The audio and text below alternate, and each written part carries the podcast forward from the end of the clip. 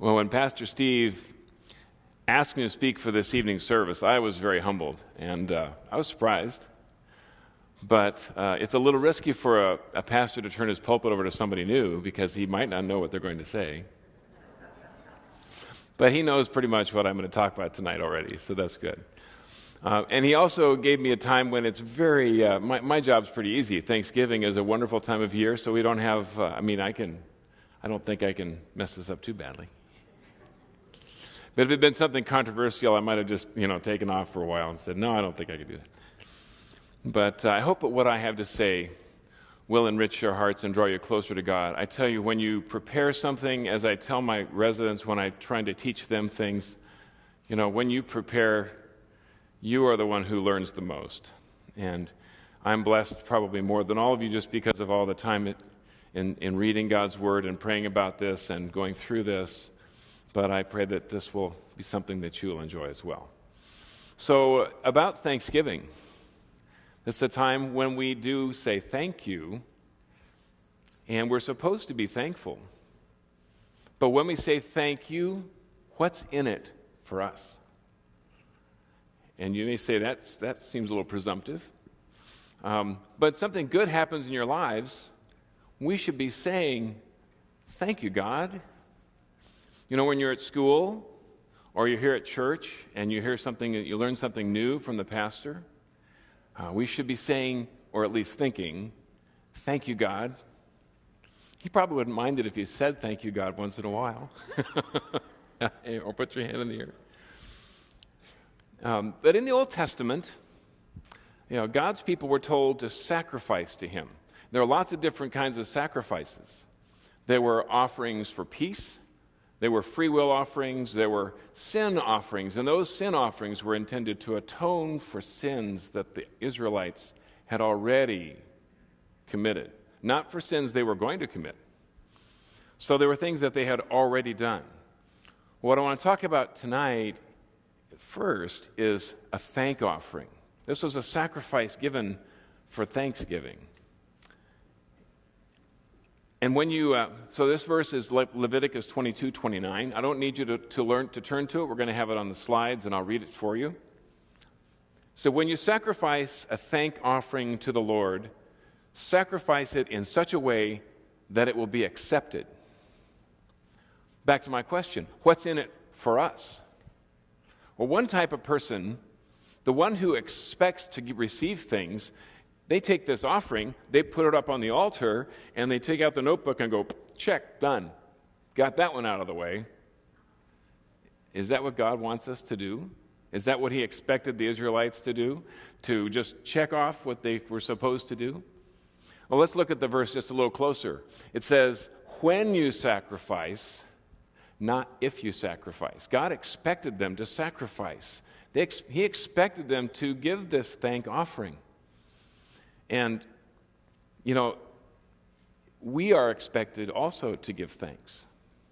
But I don't think that the people of God always understood what they were expected to do. But when we love God, we know that He loves us. When we know God, we know that He intends good things for us, even in the toughest circumstances. And, and a lot of us have seen some very tough circumstances, and yet we are to be thankful. It isn't easy to be thankful for everything, but God has given us His grace, and He has goodness and intends good things for us. And you may say, okay, that's the Old Testament. We don't have to deal with the law, we don't have to do sacrifices anymore. All right? Well, in the New Testament, we can turn to that in a minute.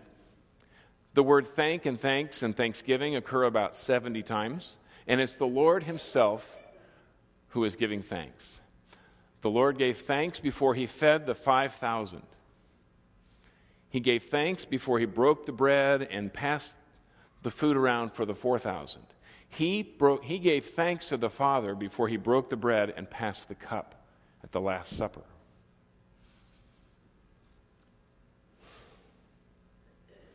You know, the word in the New Testament, and I think I have you skip another slide here. Go to the next one, please. No, the next one. I don't know. Maybe I left this one out. All right. I think I did. So just go ahead and back up. In the New Testament, the word thanksgiving comes from a Greek word. It's actually in the, in the Greek translation, Eucharisto. And that mean that comes into the word that we use, Eucharist. And Eucharist is the sacrament of communion. So communion isn't just a time of reflection, which it should be. It's not just a time to think about the sins that we may have committed and ask God's forgiveness. It is that too but it's a time of thanksgiving. We are to give thanks to God, and we're going to do that tonight. We have communion tonight. So when you're doing when you are participating in the sacrament, be giving thanks. It's a wonderful thing. Now, Thanksgiving is also a time when we're supposed to remember our roots. Well, I'm very thankful that my ancestors were forced to come to this country, or perhaps they, some of them came voluntarily. Most of us, if not all of us, were at one point immigrants into this country. So we should remember that time. And the first Thanksgiving we've taught, were taught was from the, with the pilgrims.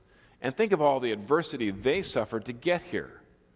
And they celebrated Thanksgiving. They were in celebration, not for necessarily the things to come, but for what they had already received. So we can be think, thinking of the same things. And yet they faced a great deal of hardship, both before and after that. Okay, there is another verse I would like to have us read, and I'll read this one to you, but it's Luke 17 11 to 19. It's longer, so if you want to take out a Pew Bible, turn to page 1050. You can follow along as I read it to you. This is the story of the ten lepers.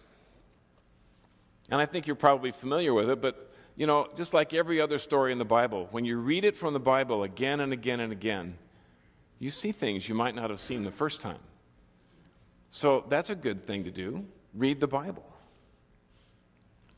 Okay, verse 11. Now, on his way to Jerusalem, Jesus traveled along the border between Samaria and Galilee. As he was going into a village, ten men who had leprosy met him. They stood at a distance and called out in a loud voice, Jesus, Master, have pity on us. When he saw them, he said, Go, show yourselves to the priests. And as they went, they were cleansed. One of them, when he saw he was healed, came back, praising God in a loud voice. He threw himself at Jesus' feet and thanked him, and he was a Samaritan. Jesus asked, Were not all ten cleansed? Where are the other nine? Has no one returned to give praise to God except this foreigner? Then he said to him, Rise and go. Your faith has made you well. Well, you know, these ten lepers, they might have known Jesus was coming. Maybe this was near a leprous village. We don't know for sure.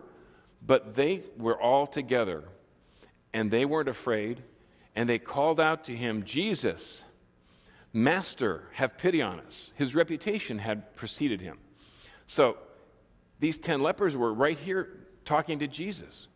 The law said they were supposed to say, unclean, unclean, and stay a long ways away, run away from people. They weren't supposed to be anywhere near him. So they weren't following the law, and yet Jesus told them before they asked anything else of him go to the priests and you'll be healed. And they were healed as they went. Now, like Pastor said, I'm a doctor, and I can treat leprosy. But if I'm going to treat leprosy, I have to write a prescription, hand it to the patient, probably wearing gloves, and say, Take this to the pharmacy. And they have to take it to a pharmacy, get the prescription, fill it, and then take the medicine regularly until they're healed. That can take weeks. And they have to make it to the pharmacy and they have to do what they're told. Now, these 10 did what they were told. They were told to go to the priest. He didn't say they had to get there, he didn't say the priests would heal them. He just said, go. And they were all healed as they went. But only one returned. Nine were healed, one returned, and he was healed also. But what did Jesus say differently about him? He said, Where are the other nine? and they were all healed. And I believe they were healed physically, but I don't know where they were spiritually. They didn't give thanks to God. They just, they were happy. They no longer had to run around saying unclean, but they weren't healed spiritually. When Jesus talked with the one foreigner who returned, he said, You're healed. Your faith has made you well. And we know when Jesus talked about healing, a lot of times it wasn't just the physical, he talked about the heart. Saying thank you is a blessing. Saying thank you to other people is a blessing to the, to the person who gave you something. It's also a blessing and healing to you. God wants us to be thankful. Do we gain anything from being thankful? I believe our attitude toward God affects our heart. If we're angry or worried, then our heart is troubled. And what did Jesus say to his disciples when their hearts were troubled? He asked, He said, Don't let your hearts be troubled. I have a couple more verses. Colossians 3:15, and I'll read that for you. Let the peace of Christ rule in your hearts, since as members of one body you have been called to peace, and be thankful. God wants peace in our hearts. How often have we watched the news lately and have felt peaceful from that? How often have you read in the newspaper things like, you know, what's going on in the state, what's going on in the world, and felt peace from that? Peace comes from God. He can put that peace in your heart even as we read bad news. Let's take a look at another verse Proverbs 16 24. Gracious words are a honeycomb, sweet to the soul and healing to the bones. One of my favorite verses. You know, I think of thankfulness and giving thanks and saying thanks as some of those gracious words. They're sweet to God, they're healing to us. And this is where science actually confirms Scripture. Because honey, the honeycomb that's spoken about here, is actually a very, has a lot of healing properties. For thousands of years, healers have used honey to heal wounds. In fact, if you eat honey, it stimulates your immune system, and it may help a little bit with certain things that you might, you know, need, uh, need treatment for. Scientists are studying honey for its healing properties because we are, frankly, running out of ways to heal things. Now, on the other hand, honey is sugar, and we do have to be a little careful about eating too much of that. It's the healing property of the honey that's referred to in the proverb.